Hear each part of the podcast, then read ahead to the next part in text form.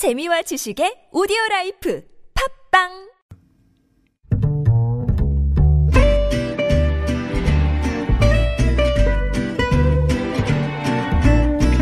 Good evening, everyone. Welcome to the evening show. 어벤져스처럼 구조하러 왔다. 지난 팔일 대형 화재로 큰 피해를 본 울산 주상복합 주민들이 청와대 국민청원에 국민과 소방관께 깊이 감사하다는 글을 올렸습니다. 당시 단 한 명의 사상자 없이 구조에 애쓴 천여 명의 소방관들에게 한 자동차 회사는 전시장을 휴식 공간으로 제공을 했고요. 또 식사까지 대접을 해서 화제가 되고 있습니다. 또 이재민이 머물고 있는 숙박업체는 한 달간 숙박을 무료로 제공하겠다라고 밝혔습니다. 울산의 기적을 만든 분들 굉장히 많네요.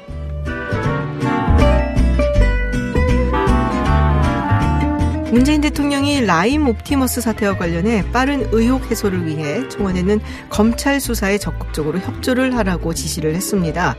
곶감을 달구고 있는 이번 사건, 수요 정책 클럽에서 이야기 나눠보겠습니다. 시월 십사일 김지윤의 이브닝쇼 시작합니다.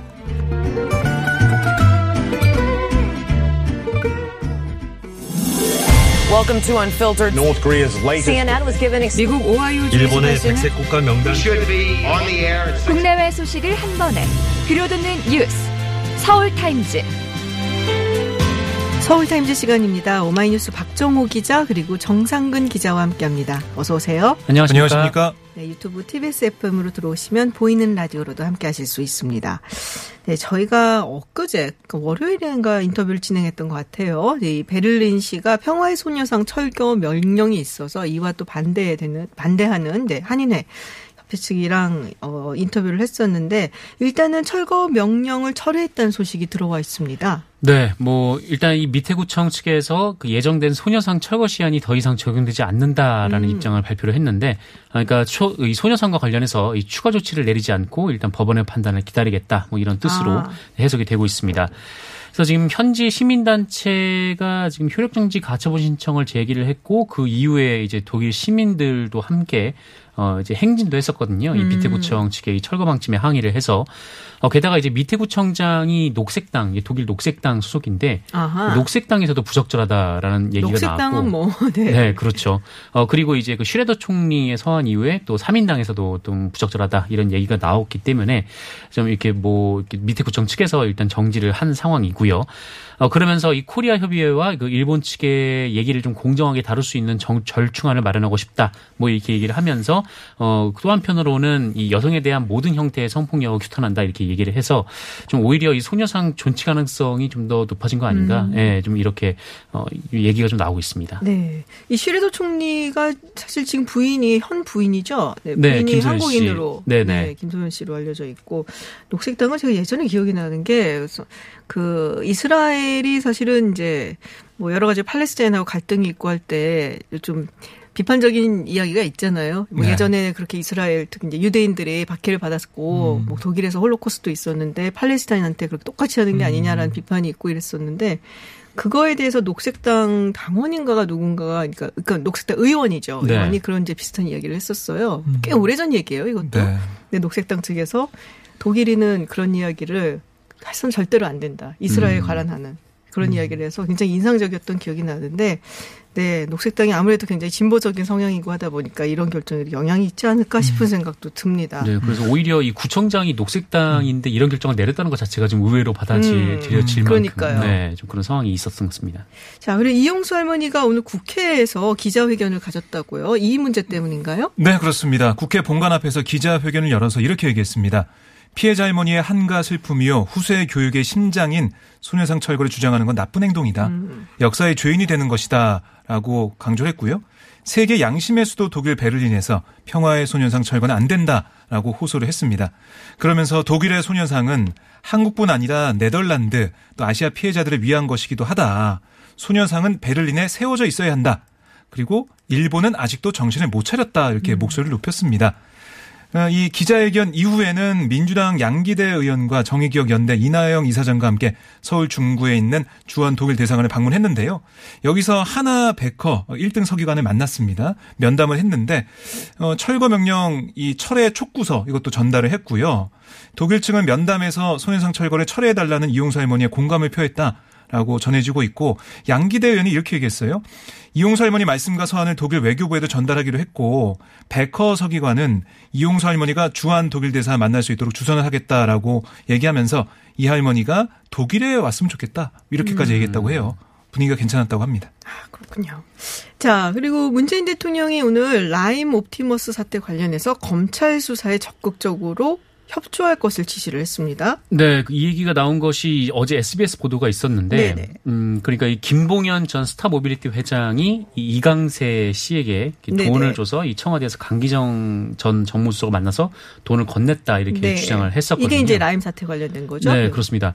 어, 그런데 반면에 이제 이강세 씨하고 이 강기정 음. 전 정무수석은 돈을 준 적도 없고 또 받은 적도 없다 좀 이렇게 음. 주장을 하고 있는 상황이란 말이죠. 그래서 근데 김봉현 이, 대표가 이강세 대표 이게 돈을 주는 장면은 이 씨씨티비에 있다 찍혔다라고 나와 있는데 액수가 그 지금 다른 거잖아요. 액수가 그렇죠? 다르고 이제 목적지가 다른 거잖아요. 네네. 그 돈은 이제 그 기자회견을 할 때 쓰는 이제 재반 비용으로 천만 원을 받았다라고 이강세 씨가 얘기를 했는데 네.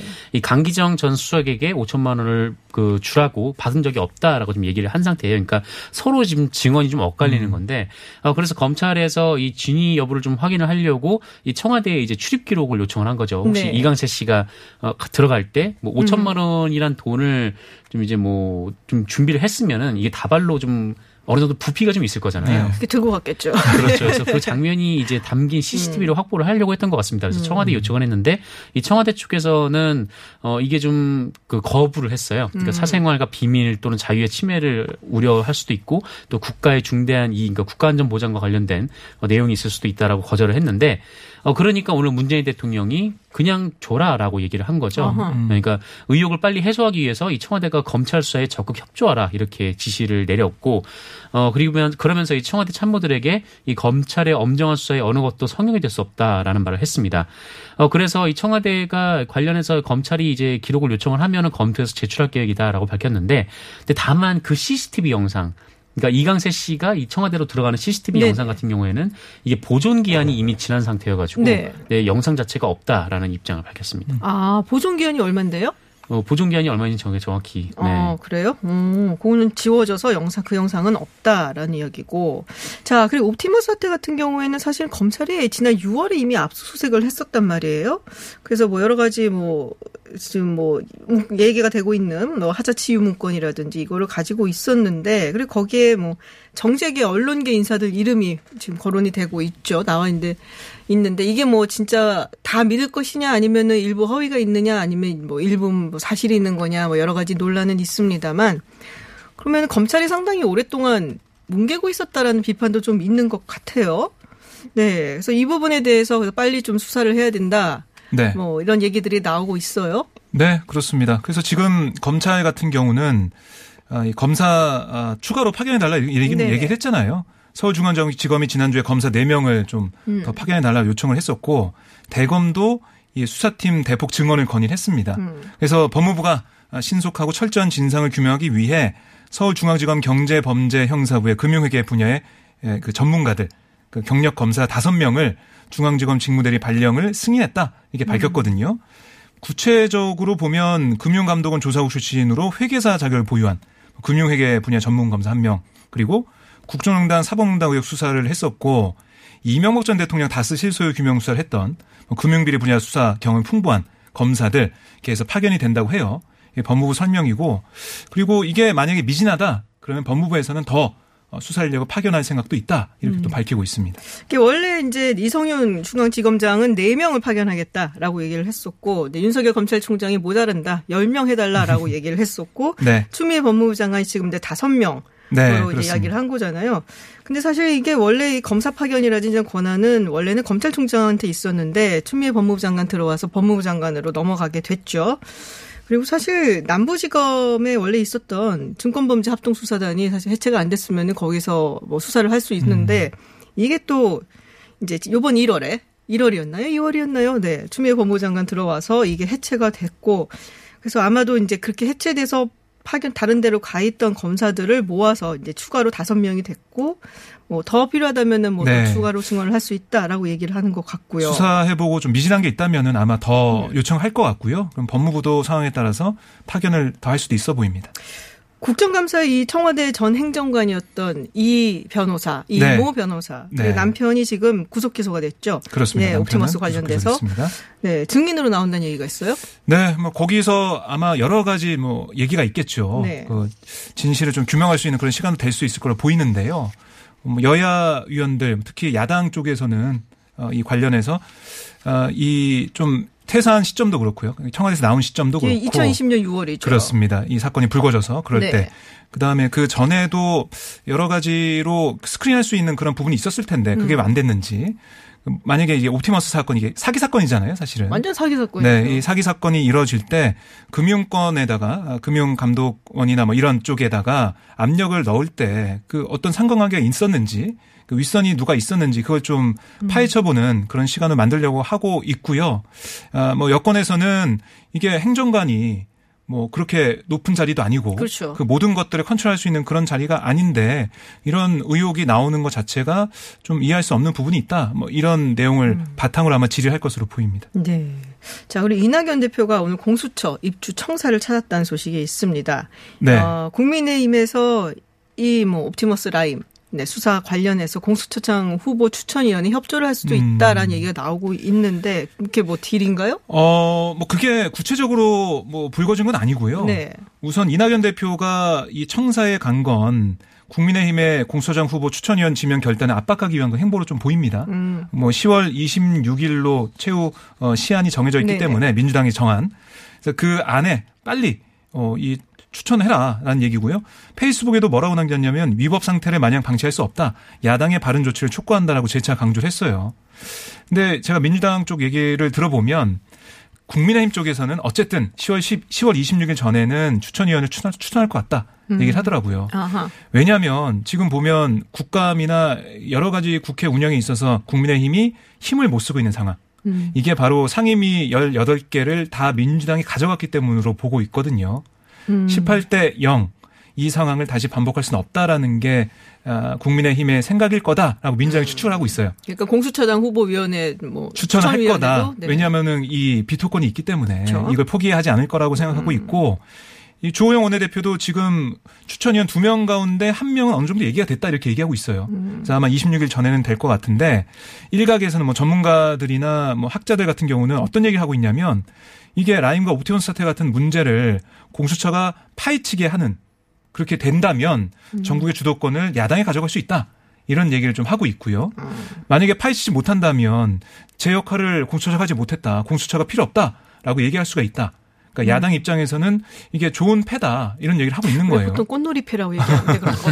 뭐 그런 셈이죠. 네. 그런 주장도 하고 있는데 뭐 국민의힘이 이런 여러 가지 뭐 조언이라고 할 수 있는 이런 것들을 어떻게 받아들일지 이것도 봐야 될 것으로 보입니다. 네. 자, 다음 소식은 추미애 장관 명예훼손으로 고소한 고소했나요? 네, 네, 아, 고소했습니다. 한 달, 아, 했군요. 네. 이 당직사병이 인터뷰 내용을 고의로 왜곡했다라면서 조선일보 또 언론중재위원회 제소를 했습니다. 네, 어, 그 전에 이 청와대 씨씨티비 보존 기한은 네네. 삼 개월, 아, 네, 삼 개월? 중요 기한은 중요 기관은 삼 개월이고 어. 기타 시설은 이제 일 개월 정도 아, 보관한다고 하고요. 네. 어, 그리고 이 당직사병 A 씨가 이 조선일보가 자신의 인터뷰를 왜곡하고 또 사실관계를 조작했다라면서 지금 언론중재위원회에 제소를 음. 했는데. 이 문제가 된 기사가 이 조선일보의 칠월 육일자 기사였는데요. 어, 당시 조선일보 기사에 따르면 그 A 씨가 말한 내용이라면서 이 추미애 장관 아들의 휴가 미복귀를 보고하기 전에 상부에서 먼저 휴가 연장 지시가 내려왔다. 그러니까 상부에서 어떻게 알고 먼저 음. 어, 휴가 연장 지시를 내렸다라면서 사실상 이 추미애 장관 아들이 탈영을 했다 이렇게 보도를 했습니다. 그러니까 당직사병이 음. 얘기했다라는 취지로 보고, 보도를 음. 했는데 네. 어, 그런데 이 A 씨 측이 입장문을 내서 기사의 상당 부분이 A 씨가 한 얘기가 아니다. 라는 음. 얘기를 했어요. 그리고 A 씨의 이야기를 조선일보가 자의적으로 판단해서 왜곡해서 작성했다. 음. 이렇게 또 주장을 했습니다. 그러니까 A씨 대리인이 이 김영수 국방권익 연구소장이 이 페이스북을 통해서 이렇게 밝혔는데 이 담당 기자에게 강력 항의를 했는데 어, 그리고 이제 사실과 다른 부분에 정정과 삭제를 요청을 했는데 어, 데스크가 반대한다라면서 하지 않았다 이렇게 주장하기도 음. 했습니다. 어, 데스크가 반대해서 하질 않았다. 네. 어, 그럼 정 아니 정정하는 거를 냈으면은 사실 제소를 당할 필요가 없었는데. 네. 네. 언론중재위원회 갔으니까 이제 네. 거기서 향후 네. 조치가 나오겠죠. 음, 그렇군요. 알겠습니다. 자, 검언유착 의혹 사건 당사자로 지목이 됐었죠. 그리고 본인은 지금 이제 권언유착이다라고 주장을 하고 있는 한동훈 검사장. 본인이 국감에 출석을 하겠다고 했는데 어, 받아들여지지가 않았었던 것 같은데요. 네. 네. 여야 합의를 해야 네. 뭐 참고인으로 나올 수가 있거든요. 근데 민주당 쪽에서는 반대하고 있습니다. 음. 왜냐하면 이게 이 지금 법원에 그 법정에 가서 이거 어, 시비를 가려야 되는 그런 상황인데 만약 국회에 참고인이 나오게 된다면 한동훈 이 검사장의 일방적인 선전장이 될 거다 이렇게 좀 음. 보고 있고요. 기소가 안 되지 않았나요? 지금 케이비에스 건 관련해서 네. 아마 이 법정 소송에 지금 어. 들어가 있는 지금 상황을 알고 있습니다. 방통위에서 케이비에스 건은 사실 중징계가 나왔죠. 그렇습니다. 네. 그 방통위의 결정도 있었고 네. 그리고 소송도 진행 중이고 이런 상황에서 지금 국감장에 나와서 뭐 굳이 뭐 뭘 물어보거나 한동훈 검사장의 얘기를 들어볼 필요가 없다는 거예요. 음. 음, 그러니까 야당에서 국민의힘에서는 실체적 진실을 듣기 위해서 와야 된다라는 얘기인데 민주당에서는 거기에 동의하지 않고 있습니다. 그래서 합의가 안 돼서 아마 참고인 채택은 어려워 보입니다. 음, 그렇군요. 알겠습니다. 네, 서울타임즈 여기까지 듣겠습니다. 네, 지금까지 정상근 기자 그리고 오마이뉴스 박정호 기자였습니다. 고맙습니다. 고맙습니다. 고맙습니다.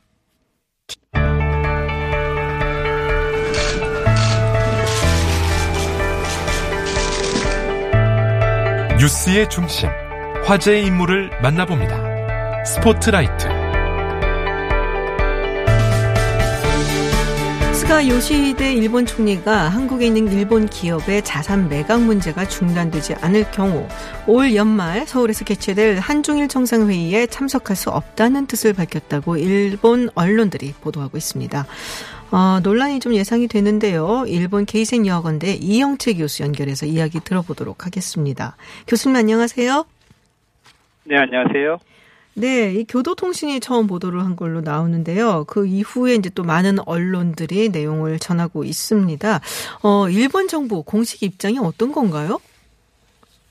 네, 일본은 이 정부가, 한국 정부가요. 네. 이 강제징용 문제 관련돼서 현금화를 하지 않겠다는 보장을 하지 않으면 이번에 한중일 회담에 한국을 네네. 방문하지 않겠다는 뜻을 한국 정부에 공식적으로 전달했다라고 보도가 되고 있고요. 네. 실제 저도 지난달에 이 방송 토론에 처음 나갔을 때 이 수가 수상 측근에서 토론 이야기에서는 이 한국의 이 현금화를 하지 않으면 어, 현금화한다는 보장이 없으면 가서는 안 된다는 이야기를 지난달부터 벌써 하고 있었기 때문에 아하.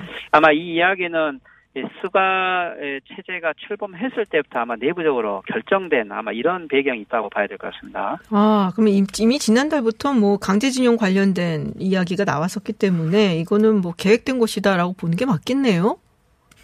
예, 그렇습니다. 그때도 어, 그렇게 강경하게 이 문제하고 어, 한중일 정상회담을 연계시킬 필요가 있을까라고 음. 그렇게 토론도 했었는데 네. 아마 어, 뭐랄까요?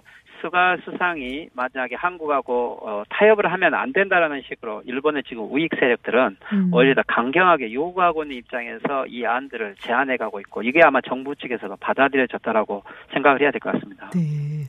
요새 지지율이 좀 많이 떨어져서 왜 우리 기억에 예전에 뭐 아베 총리 같은 경우에는 지지율이 떨어지고 하면은 북한이라든지 한국 이슈를 이제 때리고 가는 경우가 많았잖아요. 뭐 비슷한 것이 아니냐라는 얘기도 나왔는데.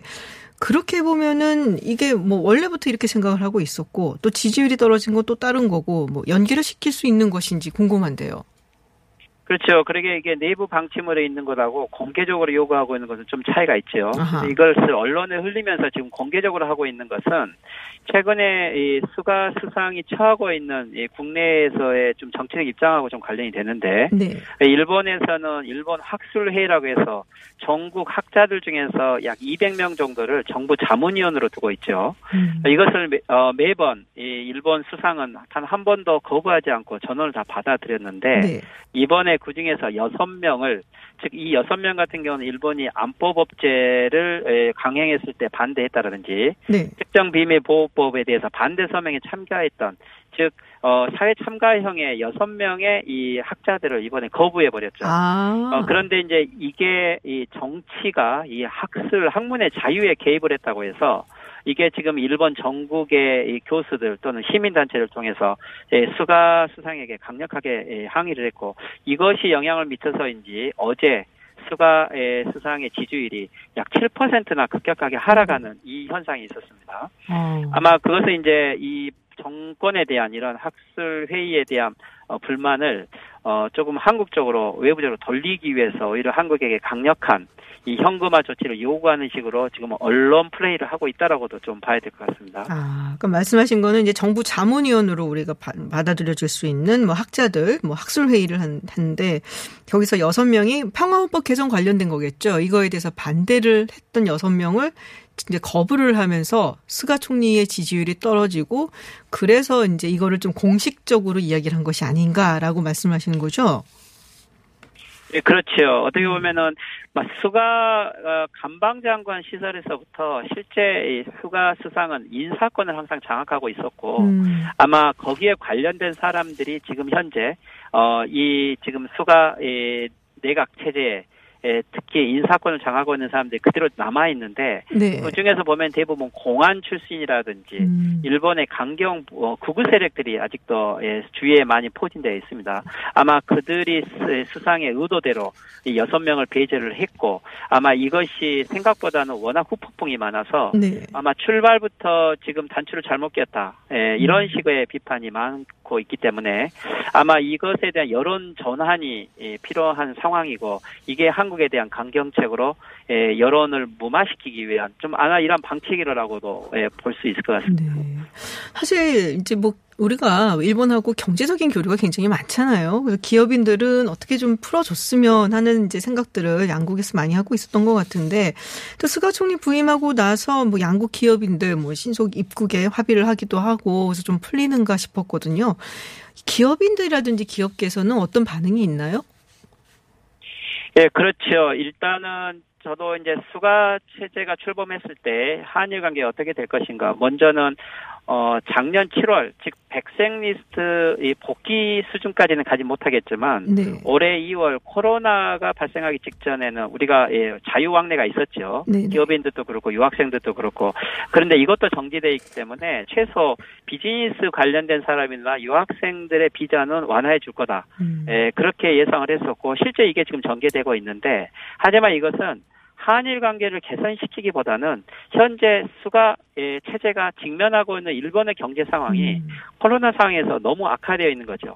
자체적으로 경제 상황을 회복시킬 수 있는 상황은 안 되어 있고, 결국 한국하고 중국의 관계를 개선해야만 되기 때문에 이 비자 문제는 어떤 식으로 해결할 거다. 아마 이런 부분에서 경제적인 측면에서는 한국과의 이익을 생각하고 있지만 정치적인 측면에서는 오히려 그래서 더 좀 원칙적이고 강경한 입장을 내세우면서 이 실리를 챙기려고 하는 이러한 지금 입장이 점점 보이는 아, 것 같습니다. 아, 경제 상황을 개선하기 위해서는 뭐 그런 부분은 풀어주지만 근본적인 문제 해결이 안 된 건 거네. 그러니까 뭐 예전 아베 총리 때랑 똑같은 거네요. 네, 그런데 이제 이번에 저희들이 이 수가 지금 체제가 직면하고 있는 게 이 경제 문제를 해결하지 않으면 다음 총선에서도 내년 일월에 총선에서 이길 수가 없죠. 음. 그래서 이 현금화 조치를 만약에 이 왜 보장을 받으려고 하냐면 십이월에 한국 갔는데 이후에 수가 총리가 돌아온 다음에 혹시 현금화가 돼버리면 네. 이것은 정치적인 패착이고, 내년 일월에 선거에서는 그것에 대한 책임을 져서 잘못하면은 아. 선거에서 대패를 할 수 있죠. 네. 그렇기 때문에 수가 총리 입장에서는 어쨌든지 보장을 해달라는 소리인데 네, 네. 이것을 저희들이 조금 더 외교적으로 이 부분을 좀 이용할 수도 있다라고 봐요. 음. 즉 이것의 의도라는 것은 한국이 현금화 조치를 하지 않는다는 보장을 해주면 다른 경제적인 부분에 양보를 할 수 있다라는 부분도 저희들이 해석을 할 수 있을 것 같아요. 즉 예를 들면 더블유티오 지금 한국이 제소를 하고 있는데 네. 이 한국이 더블유티오 제소를 취하하면 백색 리스트를 복귀할 수도 있다라고 하는 어, 이러한 부분으로도 갈 수가 있을 것 같아요. 음. 즉 경제 문제는 해결하겠다라는 거죠. 대신 정치 문제에 대해서는 한국이 최소 이 수가 총리에게 어느 정도 체면을 세워줄 수 있는 조치를 요구하고 있다라고, 실제 이것은 지금 수가 총리 입장이 아주 약한 상황이 있기 때문에 네. 저희들이 어떻게 이것을 외교적으로 잘 활용을 하면 유리한 국면으로도 만들 수 있다라는, 좀 이렇게 분석해야 될 것 같습니다. 그렇군요. 그러니까 자산 매각을 하지 않으면, 그러면은 뭐 한중일 뭐 총 뭐 회담이 중요한 것보다 사실 그렇게 되면은 여러 가지 우리가 또 요구를 할 수 있는 부분이 있다. 말씀하셨던 것처럼 더블유티오에 제소한 거라든지 뭐 화이트리스트라든지, 지금 그리고 유명인 예, 통상교섭본부장이 지금 더블유티오 사무총장 선거에 나가 있잖아요. 그런 부분도 있고, 그래서 우리가 좀 이용할 수 있는 부분이 있지 않겠냐라는 말씀이신데 굉장히 중요한 지적 같아요.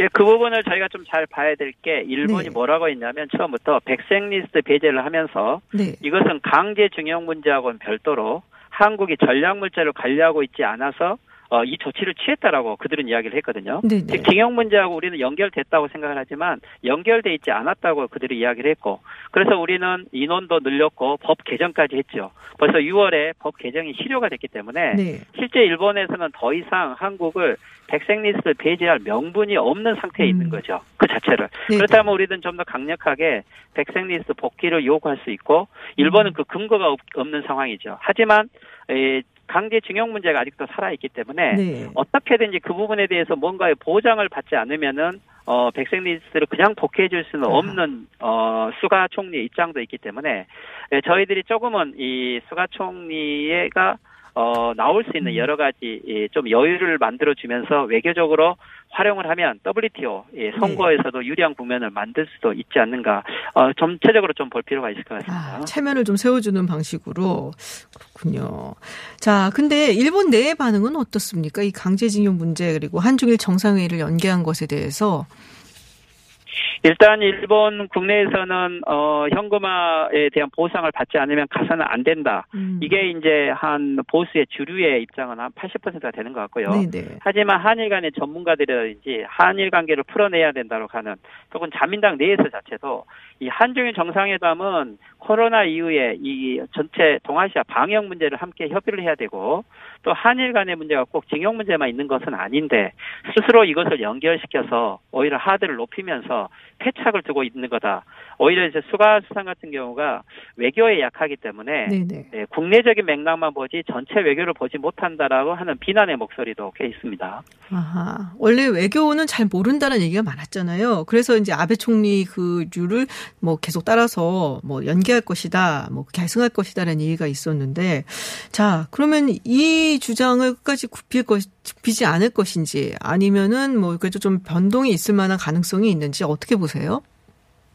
어, 일단은 한국에 볼을 던졌다고 볼 수 음, 있죠. 공이 넘어왔군요. 액면으로, 그렇죠. 액면으로 보면은 좀 강하게 보이지만, 네. 실질적으로 거기에 이야기하지 않는 본심은 한국하고 협상을 하고 싶다라고 하는, 음. 즉, 지난번에 유월 이십사일에, 어, 아, 구월 이십사일날, 예, 문재인 대통령하고 전화통화를 했을 때도, 네. 실질적으로 이 문제를 방치할 수는 없다. 일본 입장을 전달한 것은 사실이죠. 음. 한국이 뭔가에 예, 나름대로 이 일본이 받아들일 수 있는 해결안을 달라라고 이야기를 한 거기 때문에 네. 아마 스가 수상 입장에서는 만약에 징용 문제에 관련돼서 한국과의 어떤 안을 만들 수 있다라면 이것은 외교적인 성과가 될 수가 있는 거죠. 음. 또한 문재인 대통령 입장에서도 징용 문제와 관련돼서 수가 정권과 뭔가 풀어낼 수 있다라면 이것도 일본 관계를 개선하는 백색리스트를 복귀시키는 것만 해도 외교적인 성과가 될 수 있는 거죠. 네네. 네, 그래서 어, 이 부분을 어떻게 보면은 이 강경책으로 보기보다는 한일 관계가 외교적인 성과를 낼 수 있는 예, 하나의 조금 외교적인 협상이 필요하다라는 국면으로 보면 아직까지 십이월까지 시간이 있기 때문에 네. 조금은 더 수면 협상들을 해갈 필요가 있지 않을까, 그렇게도 아. 생각됩니다.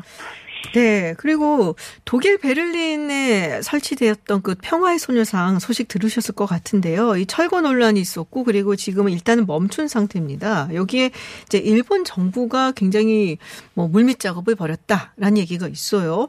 근데 원래 일본 정부가 이 평화의 소녀상, 그리고 뭐 여러 가지 또 한일 갈등, 한일 간의 관계 이런 거에 대해서 해외에서 그렇게 많이 로비나 이런 걸 많이 하나 봐요. 예, 그렇죠. 특히 이번 것 같은 경우는 수가 수상이 등장하자마자 음. 이 소녀상 문제가 그것도 베를린 시내 한가운데 네. 이것이 생겼던 것 자체는 어, 수가 입장에서는 이걸 받아들이기 어려웠을 것 같고요. 음. 예, 그래서 아마 이 부분을 빨리 해결하려고 노력을 했을 것 같고 네. 예, 모태기 외상이 예, 독일 외상에게 전화를 해서 예, 독일과 일본은 역사 문제는 있지만 협력 관계가 아주 깊기 때문에 이것을 쉽게 해결할 수 있다라고 아마 생각을 하고 전화로 압력을 가한 것 같죠. 네네. 예, 그렇지만 어 그래서 그런지 처음에는 성과가 있다라고 하고 이 이것을 다시 퇴거하겠다라는 이러한 조치가 나와서 일본에서도 긍정적으로 바라보고 있었는데 음. 예, 이게 지금 어, 국제적인 시민 연대라든지 독일 현지에 여러 가지 이, 이 반대 운동으로 다시 보류가 되도록. 지금 상황이 전개되고 있어서 이 부분에 대해서는 일본도 지금 외교적으로 조금 난감한 위치에 점점 처해 가고 있는 상황인 것 같습니다. 네. 어, 그러면 스가 총리가 취임하자마자 일이 벌어져서 빨리 해결을 하려고 했는데 안 된 거잖아요. 지금 생각처럼. 그러면은 한 번 더 굉장히 총력을 기울이지 않을까 싶은 생각이 드는데요. 그렇죠. 일본은 아베 수상 때부터 외교부에 아주 재정을 대대적으로 확대해서 해외에서 네. 위안부 문제와 관련된 여러 여론, 여론을 무마시키고 이것들을 불식시키기 위한 여론전을 대대적으로 전개를 했죠. 네. 어, 그렇기 때문에 특히 이 독일이라든지 해외에 있어서도 이 역사 문제와 관련된 부분들을 아주 에, 근본적으로 해결하려고 하는 노력들을 하고 있는 상황에서 이게 생겼기 때문에 네, 네. 아마 이 부분은 어, 일본의 우익 시민단체라든지 알고 현지에 있는 일본인들 조직까지 아하. 총동원을 해서 어쨌든지 여기서 이 소녀상 문제를 철거시키지 않으면 이게 국제적으로 다시 여론이 악화될 수 있다라고 하는 이러한 위기의식을 갖고 있어서 아마 이 부분은 쉽게 물러설지는 않을 것 같고요. 아마 네. 적극적인 외교 노력을 해 나갈 것으로 보입니다. 아, 일본에서 굉장히 적극적으로 뭐 아주 뭐 총력을 기울일 것으로 바라본다는 말씀이셨군요. 알겠습니다. 네, 교수님 오늘 말씀 여기까지 듣겠습니다. 고맙습니다. 네, 수고하십시오. 네, 지금까지 이영채 일본 게이센 여학원대 교수와 이야기 나눴습니다. 국제정치 전문가 김지윤 박사가 진행하는 김지윤의 이브닝 쇼. 월요일부터 금요일까지 여러분과 만납니다. 유튜브에서 티비에스 에프엠으로 들어오시면 보이는 라디오로 함께하실 수 있습니다. 방송에 의견 보내실 분들은 티비에스 앱 또는 오십 원의 유료 문자 샵 공구오일로 보내주세요. 김지윤의 이브닝 쇼.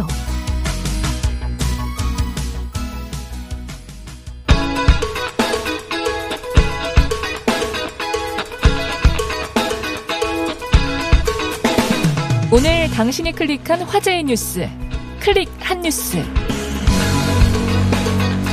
많은 분들이 클릭한 화제의 뉴스는 무엇인지 알아보는 클릭 핫 뉴스 시간입니다. 김혜지 아나운서와 함께합니다. 어서 오세요. 안녕하세요. 김혜지입니다. 네, 유튜브 티비에스 에프엠 들어오시면 보이는 라디오로도 함께하실 수 있습니다. 가수 유승준 씨 이야기를 가지고 오셨어요. 네. 네. 어, 어제 뭐 사실은 국방위원회 국정감사에서 많이 나왔고 소개도 저희가 또 해드렸는데. 네네. 유승준 씨가 입장을 내놓았나요? 네, 맞습니다. 근데 어제 음. 국감장 이야기부터 살짝 하고 네네. 넘어갈게요. 모종화 병무청장 어제 국정감사에서 우선 한국 사람이 아니라 미국 사람인 스티브 유다라고 네네. 강조를 했고 병무청 입장에서는 입국이 금지돼야 한다라고 얘기를 했죠. 네. 그러면서 스티브 유는 숭고한 병역 의무를 스스로 이탈했고 국민에게 병역 의무를 이행한다고 누차 약속을 했음에도 그것을 지키지 않았다. 입국해서 연예계 활동을 하면 이 순간에도 병역 병역 의무를 하는 장병들이 얼마나 상실감이 크겠냐라고 음. 이야기를 했어요. 어, 근데 또 유 씨의 입국 금지가 유지되는 거 좀 과하다라는 네. 지적에 대해서도 어, 신성한 병역 의무를 수행하는 게 더 중요하기 때문에 입국이 계속 금지돼야 한다라고 재차 강하게 언급을 음. 했었죠. 그러면서 국감장에서 좀 흔히 볼 수 없는 훈훈한 장면들도 좀 볼 수가 있었습니다. 근데 그 얘기는 제가 들었거든요. 유승준 씨가.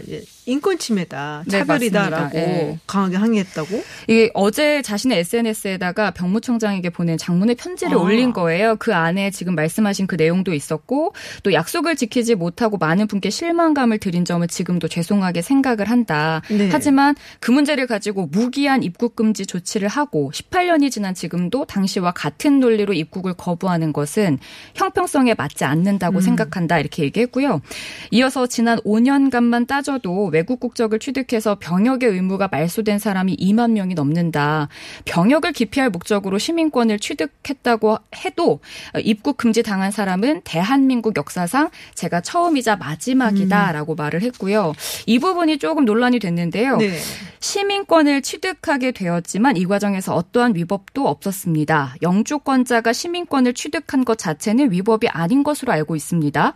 그러면 마음을 바꾼 것이 위법한 일입니까? 아니면 약속을 지키지 못한 것이 위법한 일입니까? 음. 라는 이 글이었는데요. 영주권자가 시민권을 취득한 게 미국 법에는 불법이 아니죠. 네. 근데 이 기, 기사에서 네. 한 기사에서 댓글이 무려 만 건 넘게 달렸는데요. 네. 이 댓글들을 보면 이제 국민들의 마음을 조금 음. 읽을 수 있을 것 같아요. 어, 마음을 바꾼 동시에 국적도 바꾼 것이다 라면서 국방부를 옹호하는 댓글이 조금 더 많았던 음. 것 같기도 하고요. 다른 의견이 어떤 게 있었냐면 이런 일들이 일 년에 수백 건 있다. 그 사람들은 다 자유롭게 한국 오는데 오직 유승준만 차별하는 건 위법이라고 봅니다. 라는 댓글도 있었고 왜 유승준에게 만 과몰입하는 걸까요? 라는 음. 댓글도 있었고요. 좀 갈리는 것 같았어요. 네. 네. 자, 요새 집 때문에 걱정 많으신 분들 많습니다. 저 오늘 기사를 하나 봤는데 전세를 구하려고 네. 줄을 서갖고 추첨하겠다고. 그래서 이게 네. 조작인가 아닌가 이 사진에 그러니까요. 대해서 또 검증을 네, 하는 있더라고요. 기사도 나왔고요. 네. 네. 그래서 아 굉장히 좀 집 구하느라고 고생들이 많구나. 네, 맞습니다. 힘들구나라는 생각이 들었는데 자 신혼부부가 청약을 넣을 수 있는 분들이 늘어난다는 얘기는 어떤 건가요? 오늘 홍남기의 경제부총리 겸 네. 기획재정부 장관이 부동산 시장 점검 관계장관 회의에서 한 말인데요. 네네. 맞벌이 가구 등 실수요 계층이 내 집 마련 기회를 더 가질 수 있도록 신혼부부 생애 최초 특별공급 소득 기준을 추가로 완화하겠다. 라고 했습니다. 꽤 구체적인 내용이 나왔거든요. 네. 우선 내년 일월부터 신혼부부 생애 최초 특공 물량의 삼십 퍼센트 안에서 소득 기준을 기존 대비 이십, 삼십 퍼센트포인트 수준으로 추가 완화합니다. 자세한 내용을 설명드리기 전에 소득 기준 얘기가 계속 나오거든요. 네네. 그러니까 잠깐 훑고 갈게요. 소득 기준 백 퍼센트는 올해 기준으로 월 평균 소득 오백오십오만 원, 백사십 퍼센트는 칠백팔십팔만 원, 백육십 퍼센트는 팔백팔십구만 원입니다. 설명을 좀 해드리자면 신혼부부 특별공급은 공공주택하고 민영주택으로 네네. 나뉘잖아요. 변화가 많은 민영주택부터 살펴보면은 우선 공급 비율은 칠십오 퍼센트에서 칠십 퍼센트로 일부 조정을 하지만 소득 요건은 외벌이 백 퍼센트, 맞벌이 백이십 퍼센트로 현재와 동일하게 진행이 됩니다. 어, 삼십 퍼센트인 일반 공급을 집중해서 봐야 하는데요. 청약에 도전하는 신혼부부의 경우는 기존에는 소득 요건이 백이십에서 백삼십 퍼센트, 맞벌이는 네네. 백삼십에서 백사십 퍼센트였는데 내년 일월부터 부터는 백사십 퍼센트, 맞벌이는 백육십 퍼센트까지 늘리기로 한 겁니다. 이제 월소득이 외벌이는 칠백팔십팔만 원, 맞벌이는 팔백팔십구만 원이면 민영주택 청약에 도전해볼 수 있게 된 겁니다. 이전까지 이거보다 좀 더 낮았어야 되는 건데 그렇죠. 좀 높인 거죠? 네, 맞습니다. 공공분양주택 같은 경우는요. 소득 기준 백 퍼센트, 맞벌이 백이십 퍼센트 이하인 사람만 청약을 넣을 수 네네. 있었는데요. 이 공급 비율 삼십 퍼센트 한에서 소득 요건을 백삼십 퍼센트, 맞벌이 백사십 퍼센트 이하로 완화를 했습니다. 어, 그러면은 이제 조금 음. 그 이전에 혜택을 보던 사람들에게 피해가 가는 게 아닌가라는 이야기가 나올 수 있을 것 같아요. 칠십 퍼센트는 기존 요건대로 진행을 합니다. 네. 우선 공급을 하기로 한 거죠. 그리고 또 하나 바뀌는 게 기준이 완화되는 물량 삼십 퍼센트에 대해서 추첨제를 통해서 입주자를 선정할 계획이거든요. 네네. 지금까지는 점수제였죠. 점수. 소득, 자녀수, 청약저축, 납입 횟수 이렇게 산정한 점수가 음. 높은 순으로 입주자가 결정이 됐었는데 이제는 요건만 갖추면 청약을 넣어볼 수 있는 겁니다. 어, 이번 제도 개선으로 보다 많은 실수요 계층이 내 집 마련 기회를 갖게 될 것으로 보이는데요.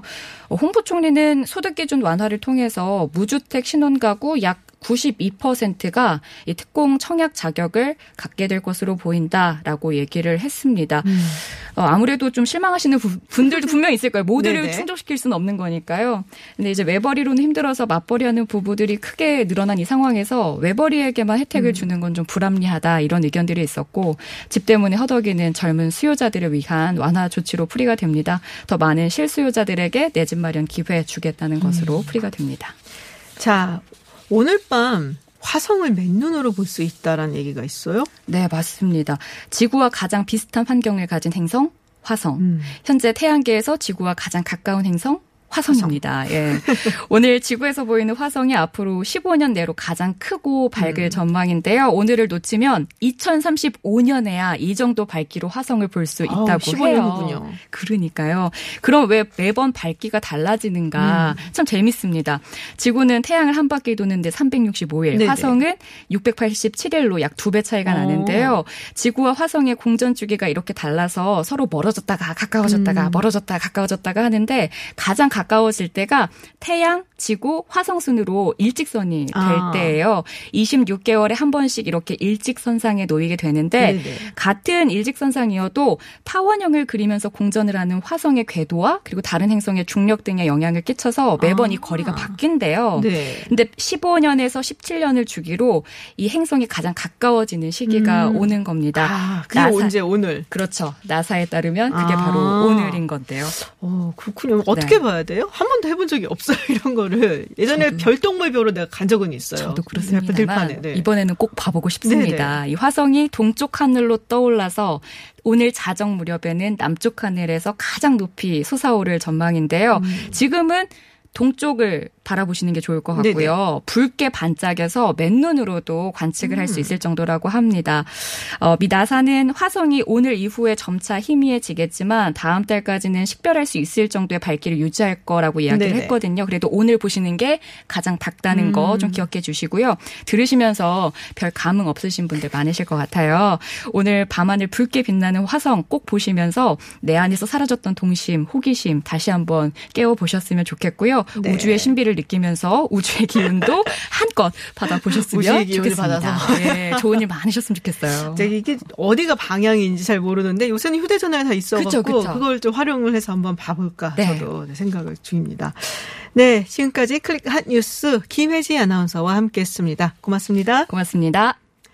네, 잠시 후 삼 부 수요 정치클럽에서는 전국의 뇌관으로 떠오르고 있습니다. 라임 옵티머스 사건 짚어보고요. 또 내년 사월 재보궐선거에서 여야를 대표할 서울시장 후보들은 누구일지 미리 전망해보겠습니다. 저는 잠시 후 일곱 시에 돌아오겠습니다.